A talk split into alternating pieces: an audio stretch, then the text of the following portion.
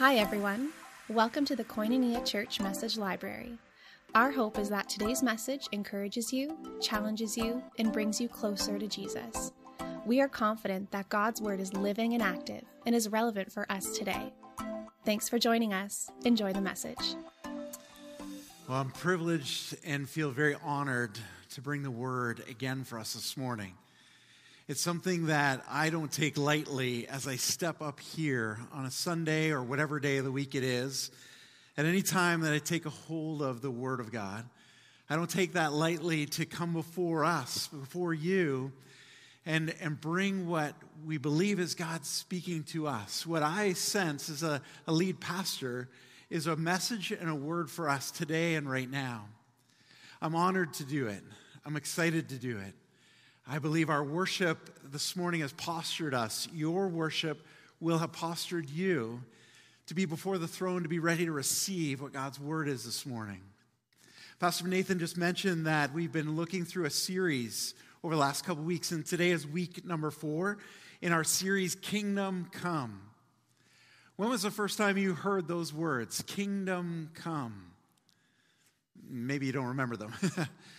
But I can remember they are part of the Lord's Prayer. The Lord's Prayer was something that I remember as a young child growing up in the 70s. Um, praying that prayer in school. Yeah, we prayed it in school. Our Father, who is in heaven, who art in heaven, hallowed be your name. And then came this phrase, may your kingdom come and your will be done here on earth as it is in heaven. And I remember as a boy trying to figure out this phrase and how does it fit in. And I thought, okay, we're asking for God's kingdom to come. Should I be listening for like thunder and watching for lightnings right after we say that phrase? But we're, we're inviting God's presence, His power, His authority to rule and reign here on the earth because He is King, He is Lord. And as we come to this series, that is very much what we want to declare as a church, as a community, may the kingdom of God come here and now.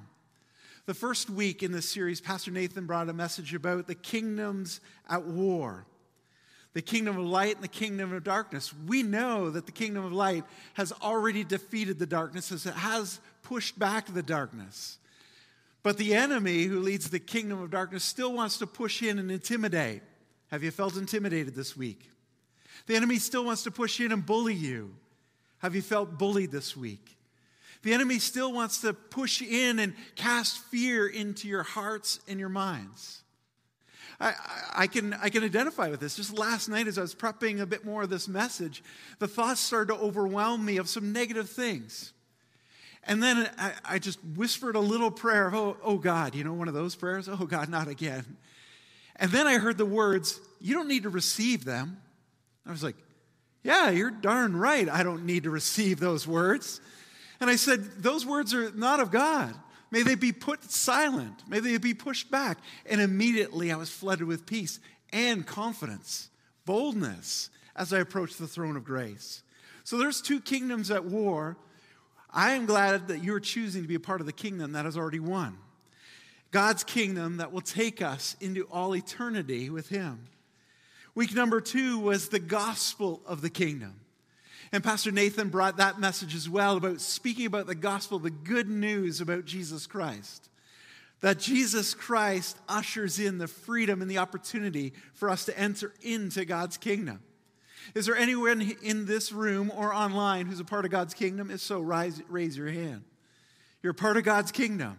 You've received Jesus Christ as Lord. You know that He's the Savior of your life. If you are here listening in and you're still thinking about it, listen in deeper this morning. Last week, I brought a message, the third one in the series, about where is my place, meaning in the kingdom. Where is my place?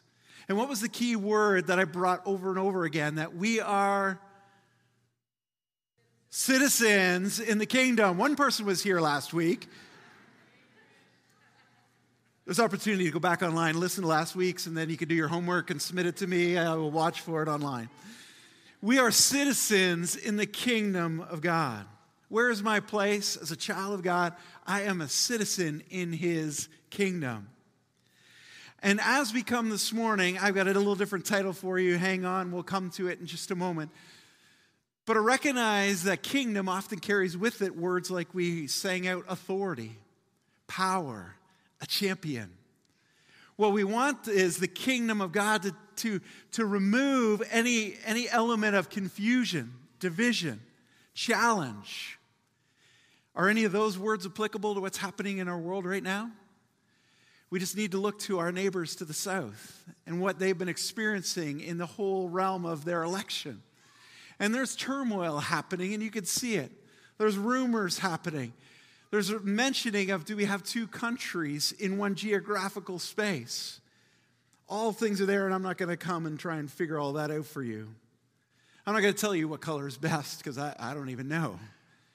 But as I listened to one pastor, one author, express his thoughts in the midst, and, and he is a U.S. citizen, and he just said, you know, yeah, the votes have been cast, the verdict has come in. What we need to figure out is how do we love one another in this day and time? That's what God called us to do. How do we love somebody who's voted differently than us? How do we love somebody who thinks differently than us?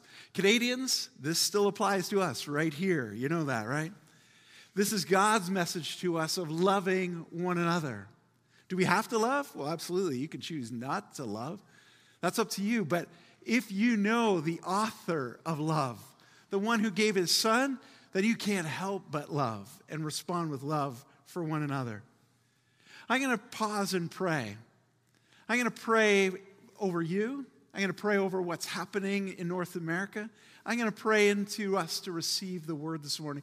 Would you just posture your heart, whatever that looks like, your head, your mind, your thoughts, as I pray? Father, you are God, you are champion. We recognize and acknowledge that you have all authority in heaven, and you had all authority on earth, and you, God, gave it to us to walk in your authority. And Father, what we see in you is you modeled that authority by just speaking one word into the void, and creation came. You speak one word into chaos, and order starts to form. You speak one word into hatred, and love starts to soften. Father, we invite you to speak your words to us this morning. We want to hear from you, we want to receive from you. We pray over our neighbors to the south. God, we pray over the nation of the United States of America. And we're not going to be so forward to think that we have it figured out. We're going to turn to you and say, Oh God, we're going to do one of those prayers, Lord. May your kingdom come and your will be done in North America and worldwide as you so have planned and desired and envisioned in heaven. We welcome you, God, this morning. Speak to us one word, one phrase, through one message. We're ready to hear from you, Father. Amen. Yeah, wasn't worship good this morning? That new song, Authority. One word from you, and things change on your authority. Your word is true things change on your authority. Do you believe that about God this morning? Do you believe that He is powerful enough that through one word He can change the atmosphere? He can change your life. If you don't know God like that, you're a pretty quiet crowd this morning, so I'm going to give you the benefit of the doubt that you're just wading into this, okay? But if you don't believe that God's that powerful, oh, get into His Word, get into His heart, get into a prayer time with Him, and let Him speak to you. This morning, what I'm going to talk about is this kingdom of God seems like it's upside down. An upside down kingdom. And you may think, well, upside down, well, I know there's upside down countries right now, and there's upside down situations in the world right now that are confusing, but how does upside down relate to the kingdom of God? I'm glad you asked. Stay with me here. We're going to step into it this morning to talk about how God's kingdom and how it is and how it operates boldly and differently than how we usually or naturally might think a kingdom should exist. Open the word to 1 Corinthians chapter 1 this morning. You can use your digital copy, you can use your paper copy, whatever copy it is. I want you to see it firsthand. 1 Corinthians chapter 1, and I'm going to start us off at verse 18. And let me give you some of the context of this chapter where we land in Scripture. Paul, the apostle, is writing to a church in the city of Corinth, and it's called To the Corinthians. That's how this book gets its name. He starts off with some thanksgiving words, and we're going to finish the message on those words this morning. But he moves in and he addresses to this group of people and he says, I need to talk to you about divisions that you have. You've divided yourselves up and moved yourselves in different areas of the corners of the room, or you positioned yourselves in different ways based on how you interpret what's most important. And then he steps into something that has the title in my version of Scripture called Christ, the wisdom and power of God. That's where we're going this morning. Christ, the wisdom and power. Verse 18 reads like this For the message of the cross is foolishness to those who are perishing, but to us who are being saved, it is the power of God. For it is written, I will destroy the wisdom of the wise. The intelligence of the intelligent I will frustrate. Where is the wise man? Where is the scholar? Where is the philosopher of this age? Has not God made foolish the wisdom of the world? For since in the wisdom of God, the world through its wisdom did not know him, God was pleased through the foolishness of what was preached to save those who believe. Jews demand miraculous signs, and Greeks look for wisdom, but we preach Christ crucified, a stumbling block to the Jews and foolishness to the Gentiles. But to those whom God has called, both Jews and Greeks, Christ, the power of God and the wisdom of God. For the foolishness of God is wiser than man's wisdom, and the weakness of God is stronger than man's strength. Verse 26 Brothers and sisters in the room, think of what you were when you were called. Not many of you were wise by human standards, and not many of you were influential, and not many were of noble birth. But God chose the foolish things of the world to shame the wise. God chose the weak things of the world to shame the strong.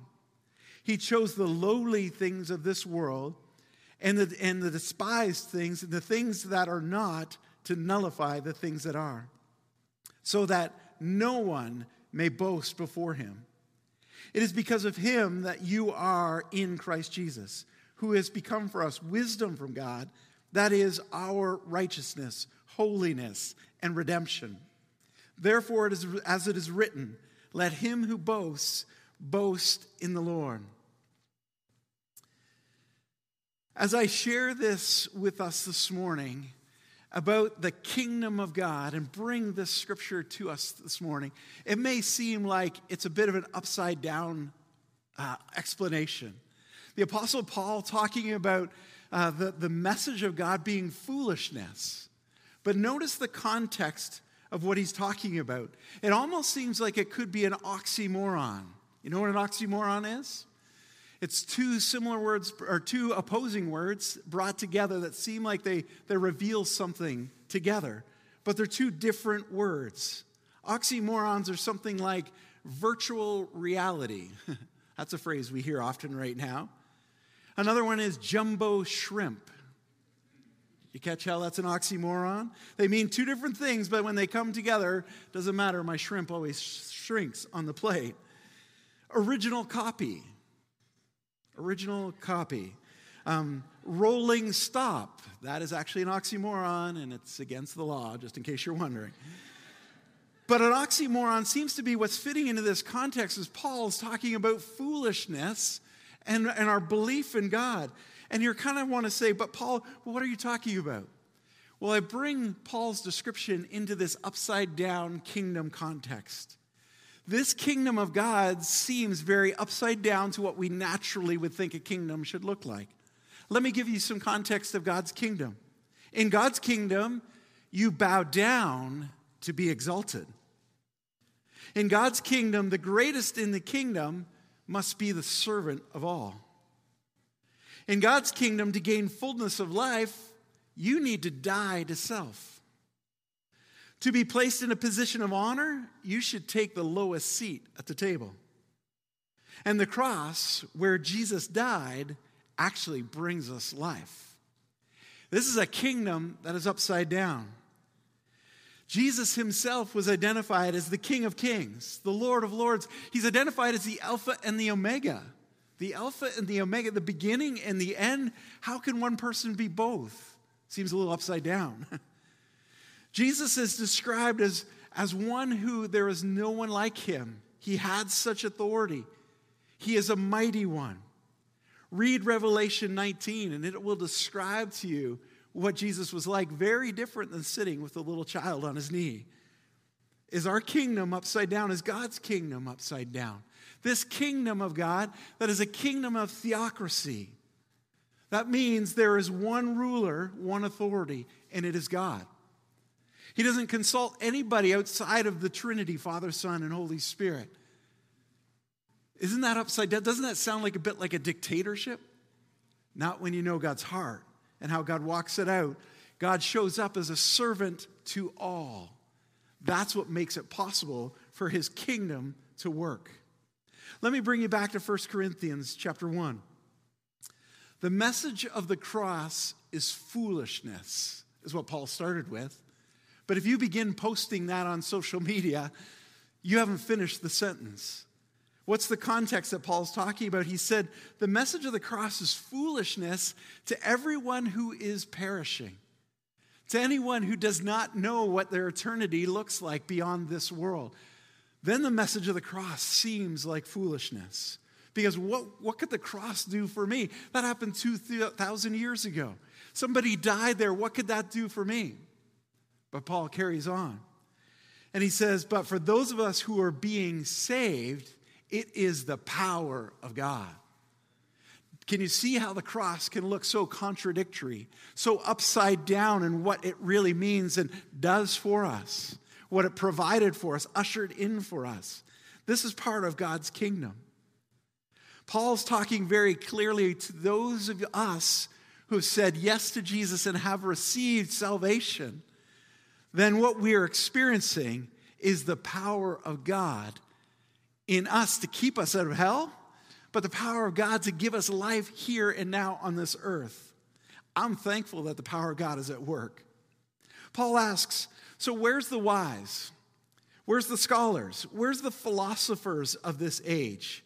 He's meaning the scribes, the lawyers, the, the brilliant debaters. Where are they right now when we're talking about the power of God? And he makes it clear that there were two sides, the Jews and the Gentiles. And one was looking for miraculous signs, the other was looking for a philosophical answer to give wisdom. But what Paul came and said is, we preach Christ crucified on that cross. It's a stumbling block for some, and it's foolishness for others. But those of us called of God is that Christ is the power of God and the wisdom of God for all of us. Verse 23 this kingdom may seem a little backwards to you or upside down, and you got to understand it in God's context. Let me give you a little illustration and story, and I don't know if it's fully true because I, I couldn't check out the resources in the background to it, but let me give you context and I think you'll understand. This man who was on his way to heaven had a debate with St. Peter. And he said to St. Peter, Peter, I need to bring something with you. That I have a treasure. Please let me bring at least one of my treasures into heaven with me. And the debate went back and forth, and finally Peter's like, okay, you can bring one thing. And so the man thought about it, and what does he have? And he had great wealth, and so he collected together his gold collection, and he put it in his, in his backpack, and he put it on, and, and he made his way to heaven. You can see why I can't really tell you that this is true. But it gets you the idea. And when, when the man gets to heaven, and he meets with Peter, and Peter's like, So, yeah, so what's in the bag? Like, what was so important for you to bring? And the man reveals, he said, I brought my collection of gold. Peter looks in the bag and he goes, No, that's just pavement. In our kingdom, what looks so valuable in God's kingdom, we're going to walk on as common day ground and footing. Can you see how we can think kingdom upside down? We grab at wealth, we grab at security, we grab at things here that we think will sustain us. But in God's kingdom, that's just common every day, the stuff that we will walk on. You see, God's kingdom may seem upside down, or is it, are we upside down? And we need to get upside right to understand what's eternal and what the King of glory plans. Let me take you back into 1 Corinthians. For the foolishness of God is wiser than man's wisdom, verse 25. And the weakness of God is stronger than man's strength.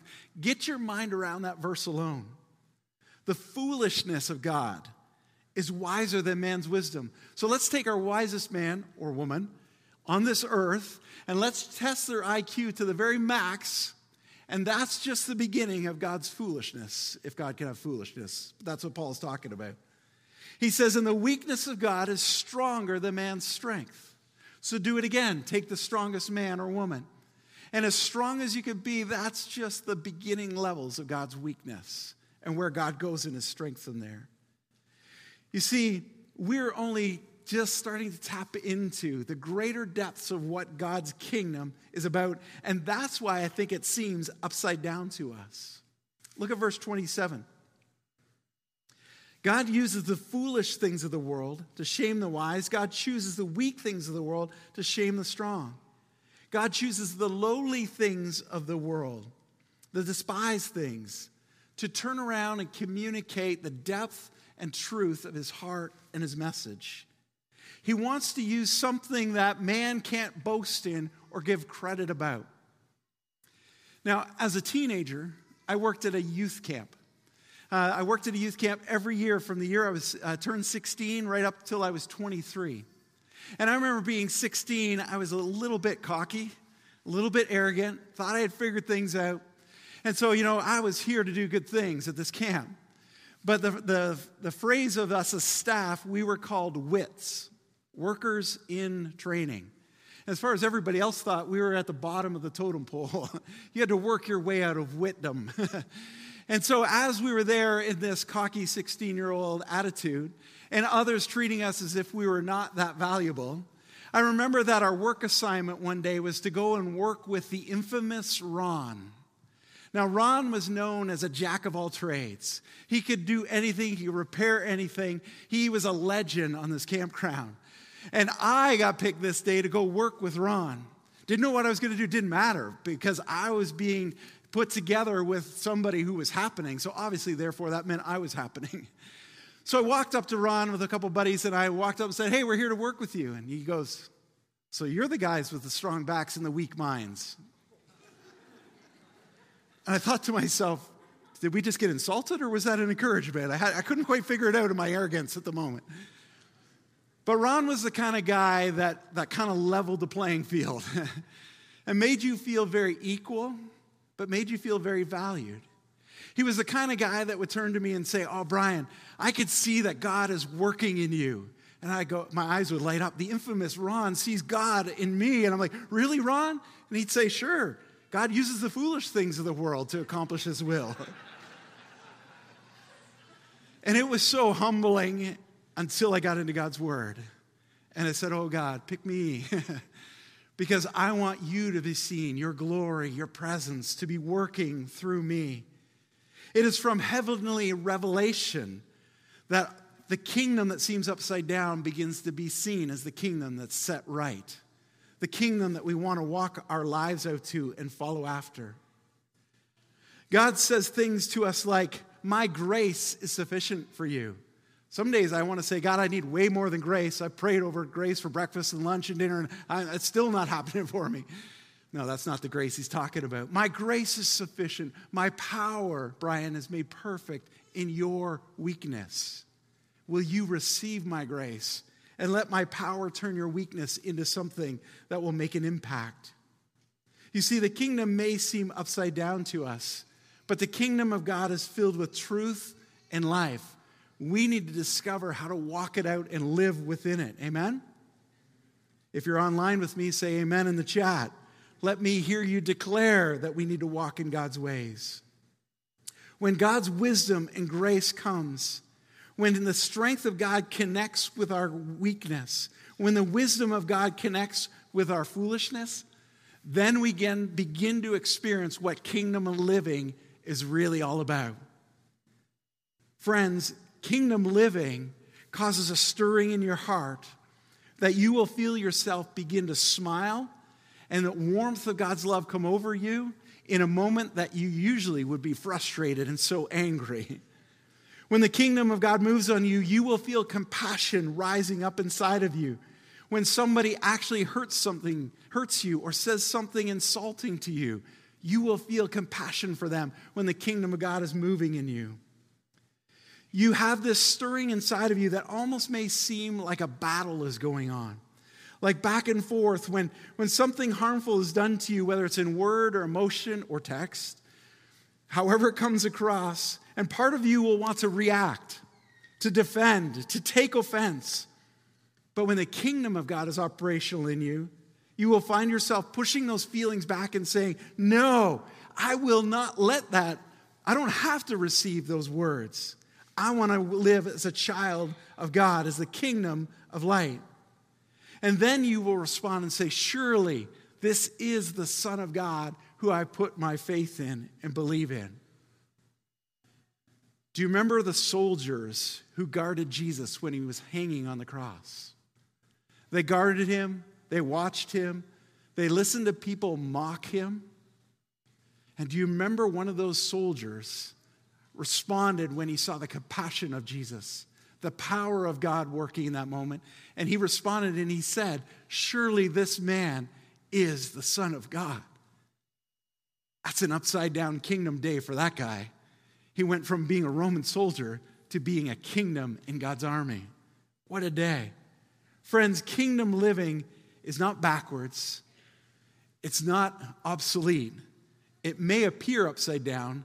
I just encourage you to try looking at it from a little different angle and see what God reveals to you. So let me bring this message down for us this morning. What now? What, is the, what does it mean for you? What is the kingdom upside down stuff all about? What do you go and do now? Into a, a, time when media is putting spins on things and news is coming out and you don't know if it's fake or if it's real, and, and you're wondering how to respond, and people are, are, are agitated. And then you also respond with lots of divisions that are happening. What do we do with this kingdom stuff in light of the everyday world we live in? Number one, I'm going to give you two things to walk away with today. Number one is don't use merely human wisdom to understand what's going on. Don't rely on your human wisdom to understand what's going on. If you don't know it, write it down right now Proverbs 3 5 and 6. Should be a verse that you have memorized and hang on to and live by. Trust in the Lord your God with all of your heart. Lean not on your own understanding. In all your ways, acknowledge him, and he will make your path straight. Don't trust in just what we're hearing and what we're seeing. Come back to the Word of God and see what it lines up with. Come back in prayer and listen to the Spirit of God speak to your heart. So, number one is with this kingdom upside down stuff, don't rely on your human understanding. Trust in the Lord with all of your heart. And number two, I'll send you away with this, is where Paul goes with the 1 Corinthians chapter 2, the very next chapter, verse 5. And he let Paul's life be an example for you. 2 verse 5 says, so that your faith might not rest on men's wisdom, but on God's power. Paul said, I have come not of my own ability, but I came by the Spirit working in my life so that your faith might not rest on men's wisdom, but on God's power. I encourage you to put your faith in God's presence and his power in these uncertain times. I'm going to pray over us, over you, over all of us this morning as we finish this message. And then as we finish, may you don't need to be, oh, I got to be careful now. Don't be uh, in a hurry on the inside to leave this room. don't be in a hurry online when the feed finishes this message. Maybe you need to go sit in your car. It's a nice warm day. Maybe you need to go sit outside. Maybe just go out to your balcony and take a big breath of fresh air and say, God, this world seems upside down, May you give me your perspective through your kingdom eyes. I pray out Paul's words that he prayed out over the Corinthians, over each of us. And he said, I always thank God for you, you, the church, you, the ones that Jesus died for, because of his grace that is given to you in Christ Jesus. For in him you have been enriched in every way, in all of your speaking and in all of your knowledge. Because of our testimony about Christ was confirmed in you. Therefore, you do not lack any good thing. You have every spiritual gift that is given to you through the Lord Jesus Christ as he reveals. He will keep you strong to the end so that you will be blameless on the day of the Lord Jesus Christ. God, who has called you into his fellowship with his Son, Jesus Christ. Father, I thank you for your life and your power. I thank you for gospel truth that transforms us from death into life. God, thank you that even when our world seems chaotic, we can trust in you with all of our heart, with all of our being. And we will see you bring clarity to your kingdom that has come among us. We praise you in your mighty name. Amen. Amen. Thank you for joining us on the podcast today. We want to encourage you to let the Holy Spirit sink today's message into your heart to let it transform you and bring new life.